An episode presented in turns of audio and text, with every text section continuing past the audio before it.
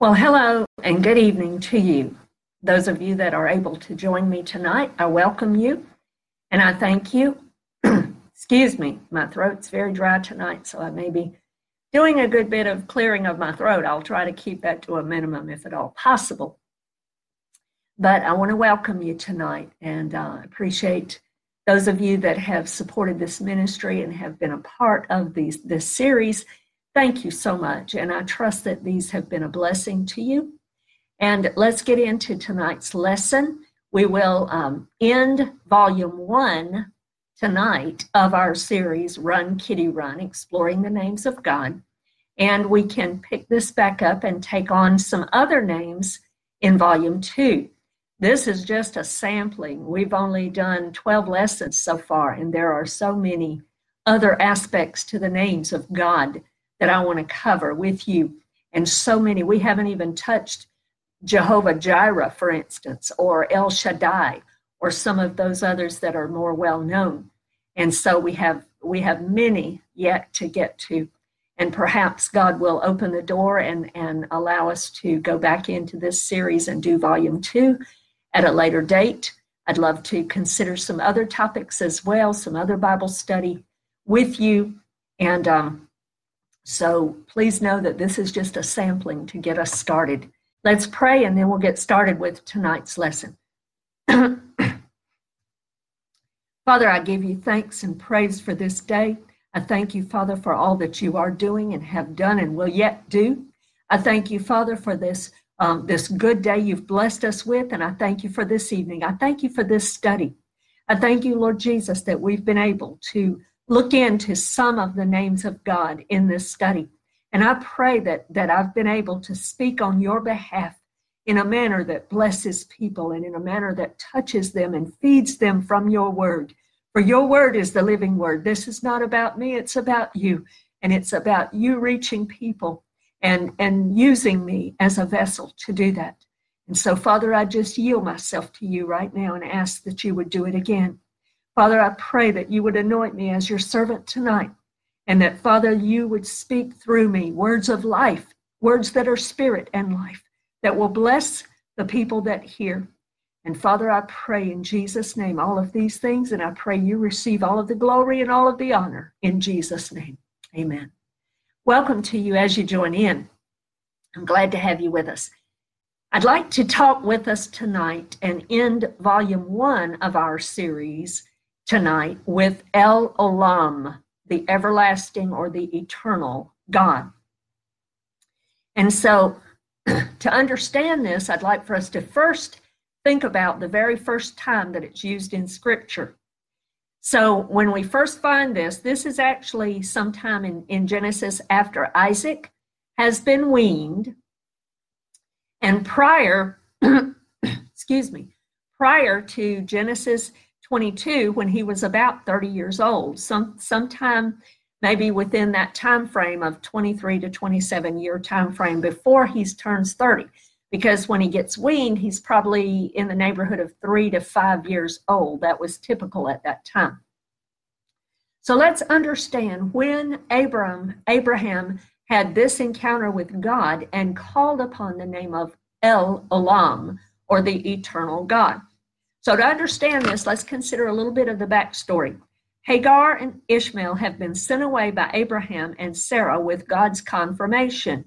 If you want to understand this, now this Hagar ran away the first time, but she now is sent away. And to understand that more fully, I encourage you to read Galatians chapter 4, and it explains this in much more detail. But Abram and Sarah now have, Abram has, Abraham has this second encounter with a man named Abimelech. And so the very first encounter we find was in Genesis chapter 20. They had met and made peace um, the first time about Sarah, Abraham's wife, and Abimelech now knows that Abraham is a special man anointed of God. Uh, Abimelech was king of Gerar, which was a Philistine kingdom in that time, but he seemed to have respect and a fear of some kind for the true God. He also hears God's testimony and affirmation that Abraham is a prophet of God. So this leaves Abimelech with a respect for Abraham.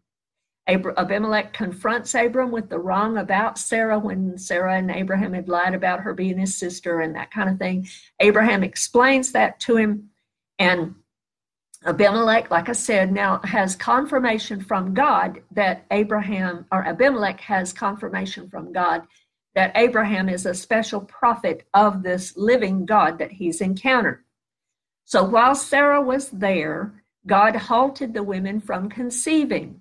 And so Abimelech asked Abraham to pray for him, and Abraham does. So now they leave and they seem to be at peace. I'd like to read now from Genesis chapter 21 when we see Abraham's second encounter with this man called Abimelech. And we're going to begin reading in, in Genesis 21, verses 22 through 34. And it says this And it came to pass at that time that Abimelech and Phichol, the commander of his army, spoke to Abraham, saying, God is with you in all that you do. Now, therefore, swear to me by God that you will not deal falsely with me, with my offspring, or with my posterity, but that according to the kindness that I've done to you, you will do to me and to the land in which you have dwelt. And Abraham said, I will swear. Then Abraham rebuked Abimelech because of a well of water which Abimelech's servants had seized. And Abimelech said, I do not know who has done this thing. You did not tell me, nor had I heard of it until today. So Abraham took sheep and oxen and gave them to Abimelech, and the two of them made a covenant. And Abraham set seven ewe lambs of the flock by themselves.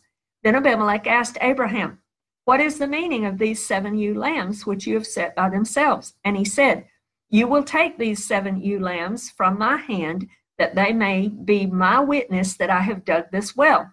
Therefore he called that place Beersheba because the two of them swore an oath there. Thus they made a covenant at Beersheba. So Abimelech rose with Phichol, the commander of his army, and they returned to the land of the Philistines. Then Abraham planted a tamarisk tree in Beersheba, and there called on the name of the Lord, the everlasting God. And Abraham stayed in the land of the Philistines many days. So here we find the first time that someone has encountered God and called upon him as the everlasting God. So let's talk about this for a few minutes. Isaac was born and has now been weaned. He's possibly now maybe three to five years old, something like that. Hagar and Ishmael had to leave, and there's a bit of a rift here between Abraham and Abimelech and so, even after they had made that first pact of peace, now there seems to be a rift over this well. The problem being that these Philistines seized one of Abraham's wells in the land of Beersheba that Abraham had dug, and they were trying to steal it. So, Abraham and Abimelech make another peace pact by swearing an oath. Now, the word for oath in scripture is actually the word that means to seven oneself, or it's is talking about seven.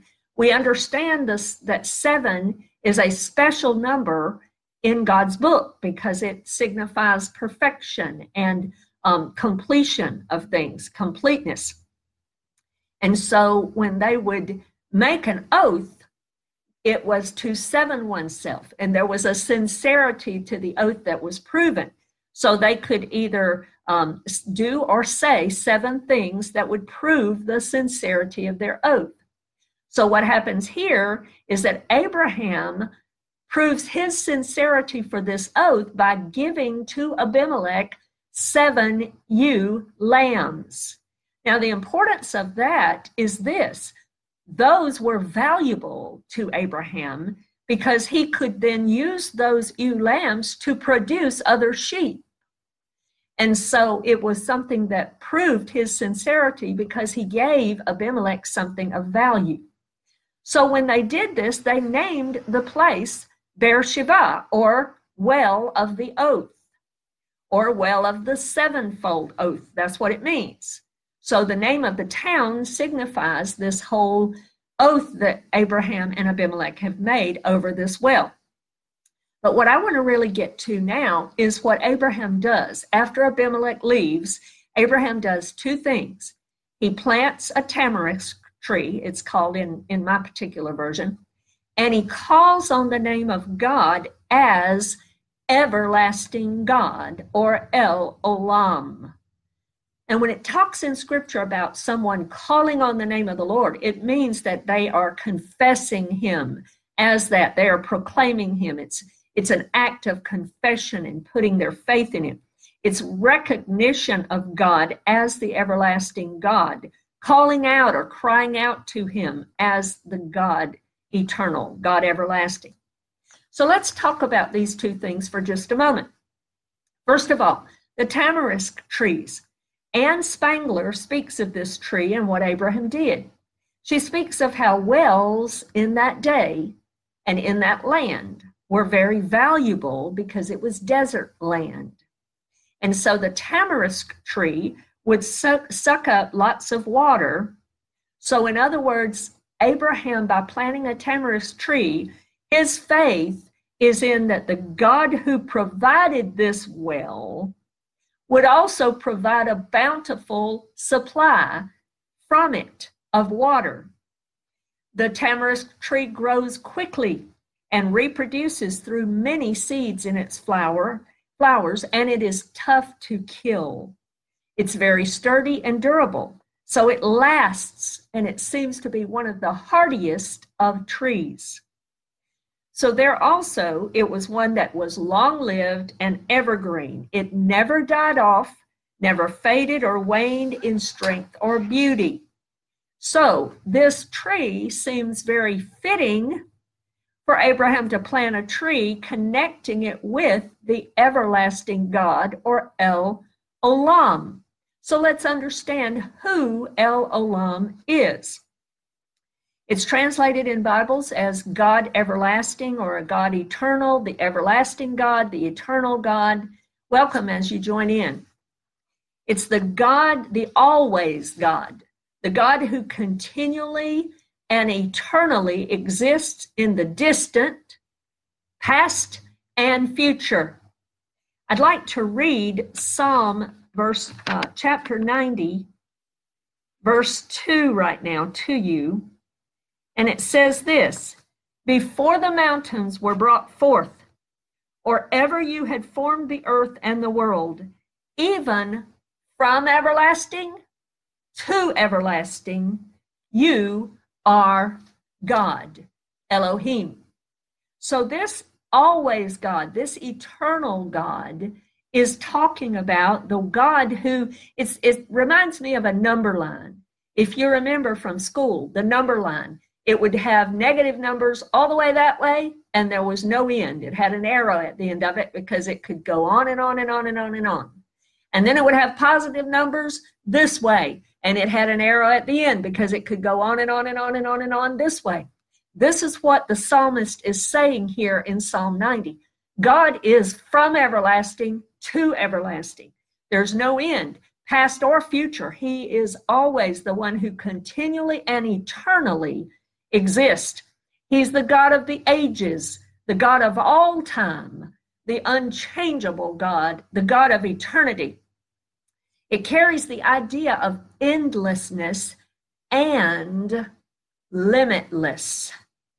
There's no limits, there's no bounds to him.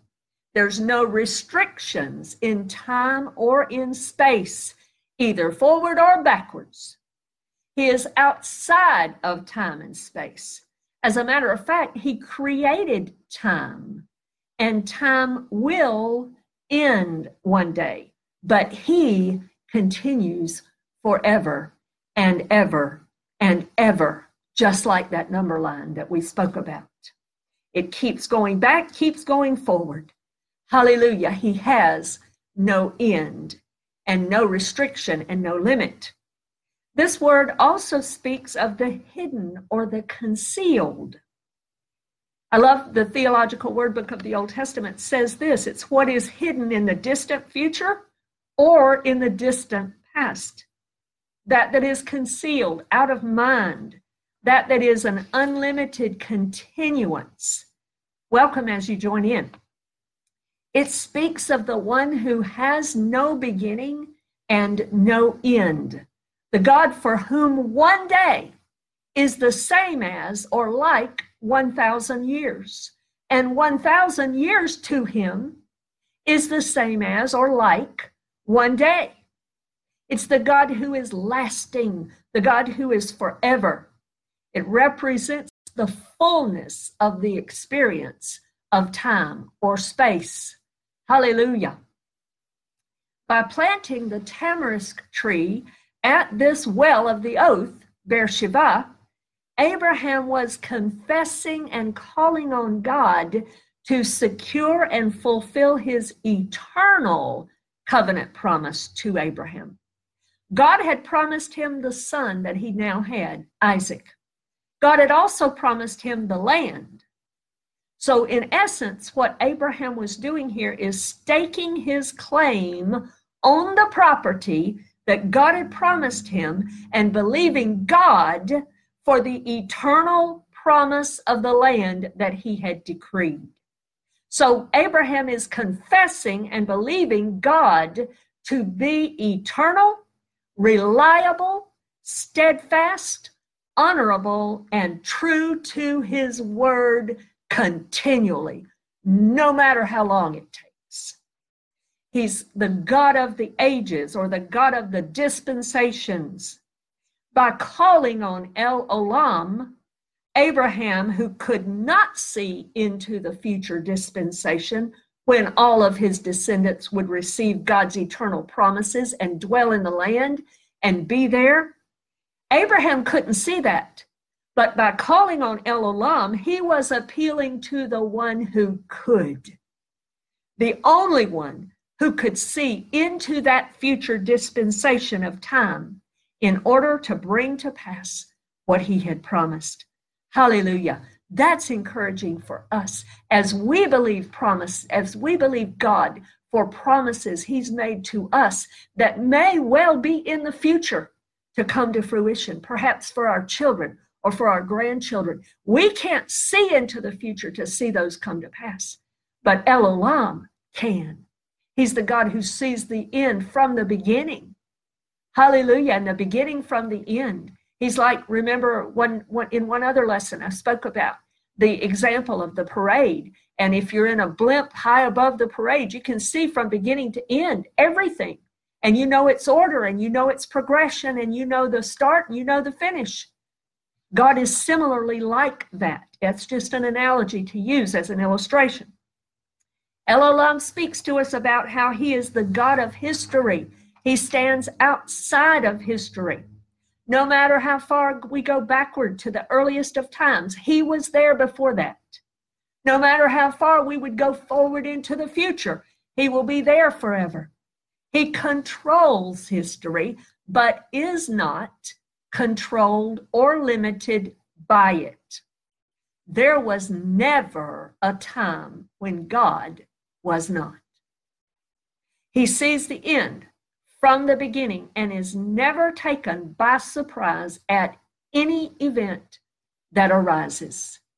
That's a comforting thought, also, because many times things happen in life and we hit bumps in the road we weren't expecting, or we have circumstances hit us that take us by surprise, and yet nothing takes God by surprise. He saw it all ahead of time and He knows it all. And that's comforting because that gives us the assurance that he already has us in, his, in the palm of his hand to carry us through, or he already knows the route that we need to take to get out of that circumstance or to avoid that danger or whatever the case may be. Hallelujah. So El Olam is beautiful to us. It also testifies to us of the everlasting God, and Spangler says, who cannot be displaced by other gods and whose purpose and plans hold firm forever. He's the one who day, whose days never end, nor did they ever begin. Daniel calls him the Ancient of Days, the one of continuous long duration of days and ages of time.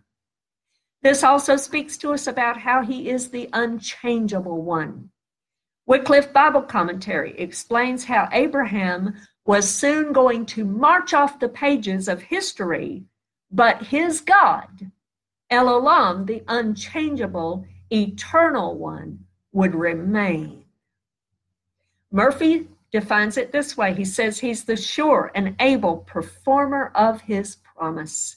And Matthew Henry, that many people respect, and the beloved Matthew Henry says this the everlasting God who was before all worlds and will be when time and days shall be no more. Hallelujah. Also, El Olam speaks to us about the veiled one or the hidden or concealed one. The New Testament speaks of him as being the mystery. It refers to him being the mystery behind the veil. In the tabernacle, when you had the veil of the temple that separated the holy place from the most holy place, the most holy place bore the sec- sacred presence of God. That's where God would come and dwell between the cherubim on the Ark of the Covenant and the pillar of fire and cloud would come down. It would it would be i'm certain an awe-inspiring sight to behold.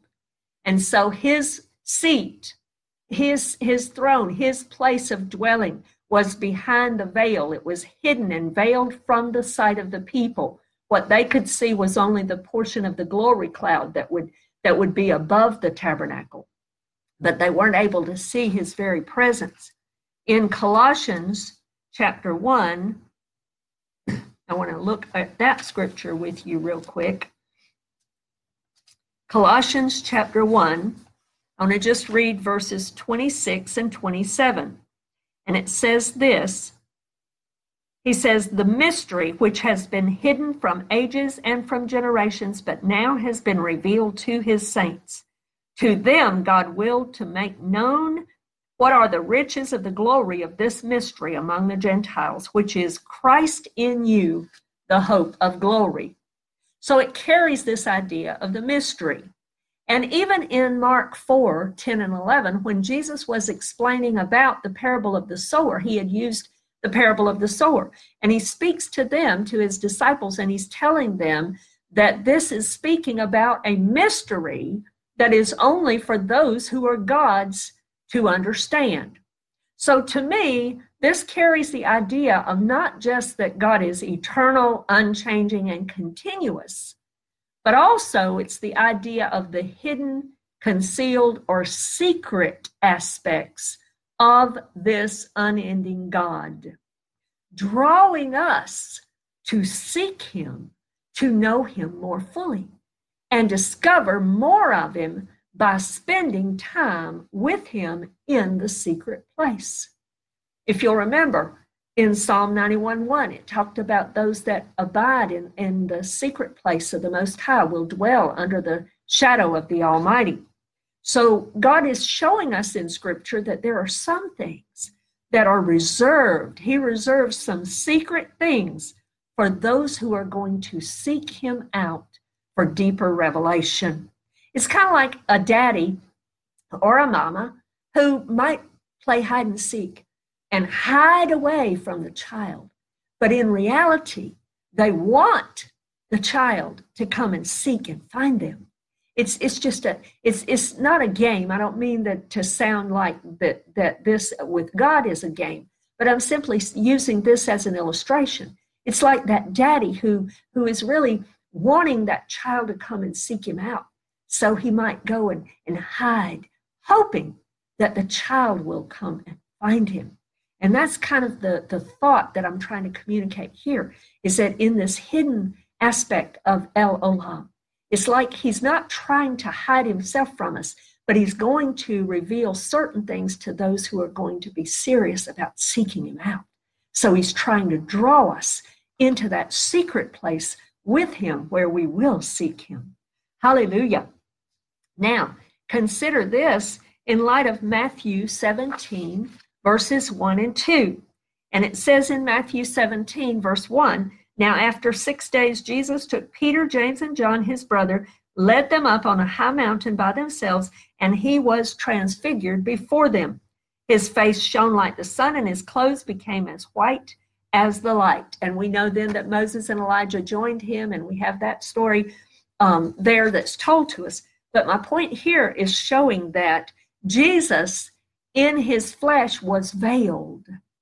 The glory of God couldn't be seen in its entirety because of the veil of his flesh. But on that particular day, Peter, James, and John were able to see it was as if the veil was peeled back for that moment and his glory, the splendor of who he is and his majesty and his glory and his brilliance shone through in that moment. So the El Olam was very well seen. Remember, El Olam, remember we talked about Elohim, and all that is true of God the Father is also true of God the Son. It's also true of God the Holy Spirit. So Jesus also was this eternal God in his glory, and the flesh veiled him, but in that instance, he became that mystery that was able to be seen by those three. They saw this mystery that was behind the veil of his flesh. Hallelujah. And lastly, I want to point out that, that this word, El Olam, also speaks to us about the inexhaustible one, the one that has eternal energy and efficiency. Now, many of us have seen the commercials on TV about that Energizer Bunny. Well, if if you want to think about it this way, think about this being the Energizer Bunny on unending steroids. He never stops and he never tires. He has inexhaustible energy and efficiency. The Bible speaks about this in Isaiah chapter 40 and verse 28. It says this Have you not known, have you not heard?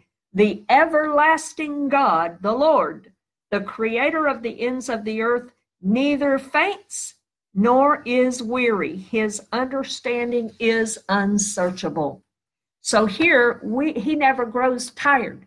He never grows weary. He doesn't have to sleep like we do because our bodies wear out. He doesn't wear out. He never grows weary. Everlasting God being that unchanged, unchangeable, inexhaustible being. Listen to this. Alexander Maclaren says this who spends and is not spent. Think about that. He spends, but he is not spent. He gives, and he's none the poorer because of it. He lives with no tendency toward death in his life. He has he flames and he blazes with flame with no tendency for extinction in that blaze. This speaks of how he is everlasting in every aspect and part of his being. Think about that. He gives and he's never poorer for giving. He pours out and he's never lacking because he poured out. If I held a pitcher here and I poured out and I turned the pitcher back over, it's going to be less in water or whatever I was pouring. There'd be a space where what I poured out is lacking. But imagine God who can pour and pour and pour. He can pour into me and he can pour into you at the same time. And he can pour into a million other people at the same time. And when you set the pitcher back up, there's no lack is still just as full. He's none the poorer for giving and for pouring into us. He lives and has no tendency toward death whatsoever.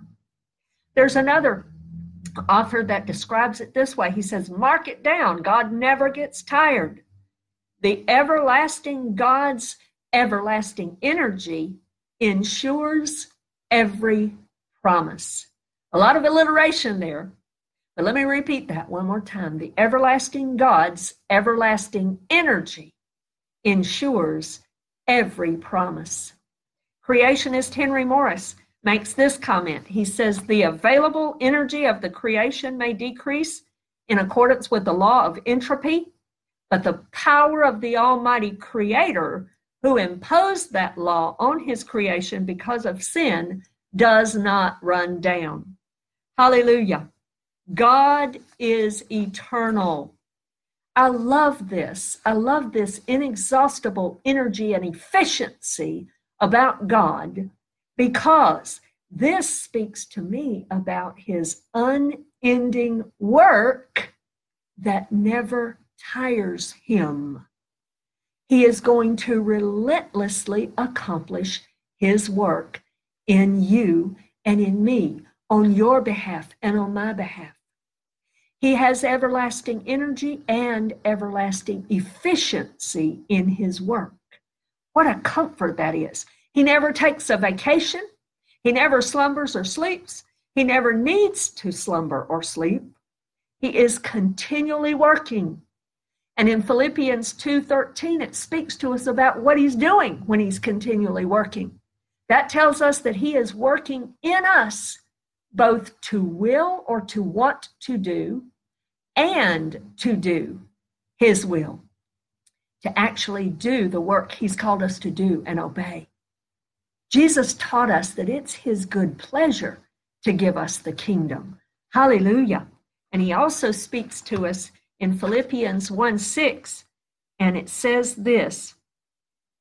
Paul is writing here, and he says, being confident of this very thing that he who has begun a good work in you will, will, will complete it until the day of Jesus Christ. Why? Because he's the ever efficient, eternally working God who spends and is unspent, who gives and is none the poorer because of it. This is why Paul could absolutely make that statement and believe it entirely, because God is eternal, everlasting, and therefore he will accomplish what he said. We are all works in progress, and our master builder never quits. This is good news for us because we have a lot more to improve or to change. We have children to see turned around for him. We have needs to be met, we have desires to be fulfilled, and we have work to do.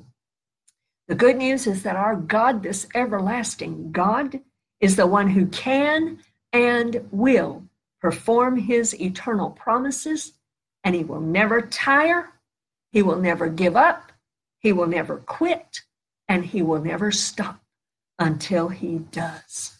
What an absolute comfort for us so I encourage you, whatever Rhema word God has given to you, I don't care how old it is and how long you may have been holding on to it. If you know it to be a living word from God for you and you are in covenant relationship with Him as His child, then you cling to that and confess that word as true and sure, trusting the Lord for the timing and for the way and method He will choose to do it. Believe your God to bring it to pass. For instance, just as one example, one that I am believing God for is on behalf of the promises He's made to me about my children. And one of those that became a Rhema word for me is found in 2 Samuel chapter 23, verse 5. David, this is part of David's last words, some of the last things that he spoke, and he's speaking of God's promise to his family. And I believe that God made this a Rhema living word for me as well, because God's word is multifunctional and multi applicational, even when it's addressed to specific people in the scriptures. And in verse 5, David makes this statement although my house is not so with God. In other words, they may not be right with God, they may not be correct and exactly where they need to be with God. He declares this He said, Yet He, God, has made with me an everlasting covenant, ordered in all things and secure. For this is all my salvation and all my desire. Will He not make it increase? Beloved, I'm believing God on my on behalf of my own family and even family members that would come later when when I may be dead and gone. And I'm believing God that this everlasting covenant he made with me, my everlasting God has made it.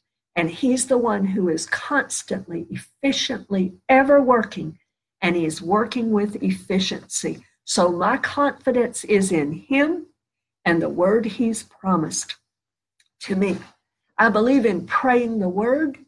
I believe that it's a powerful thing. And when we do that, we are confessing His word and we are bringing our prayers and our will and our desires into agreement with Him. And He will bind Himself because He's the faithful God, but He's the He's the everlasting God, El Olam, the one who will bring it to pass. So El Olam, the everlasting God, shows us that we are not alone in the work. He actually works tirelessly on us so that we will know Him in the secret place and see His veiled glory in an intimate relationship with Him. And He will perform what He has promised because He is the unchangeable and eternal God. He is El Olam. I'd like to pray with us. Father, I pray that you will take this word and I pray that it will become a living word for those who hear and that you will draw them into the secret place to seek you out because that's what you desire.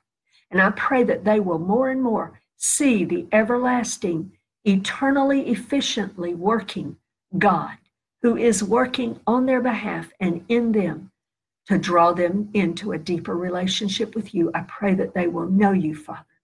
And I ask these things in Jesus' name. Amen. I'd like to thank you so much for joining with me on this series. I'm ending it tonight in volume one. Again, thank you. This first volume is just a sampling. It is just a sampling of this awesome God that we serve. And so, my hope is that this has encouraged you to get to know God more and more and more. And I thank you for that.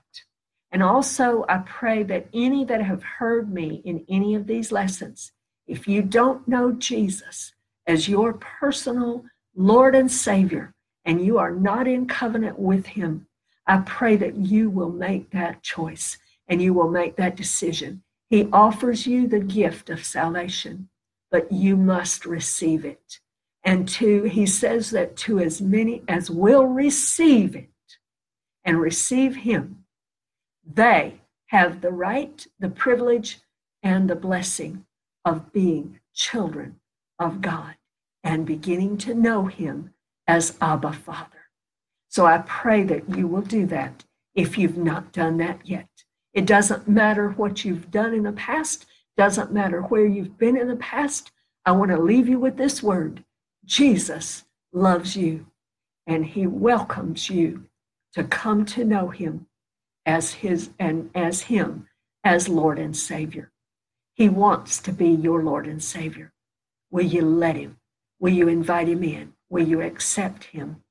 And he wants to draw you into a beautiful, wonderful covenant relationship.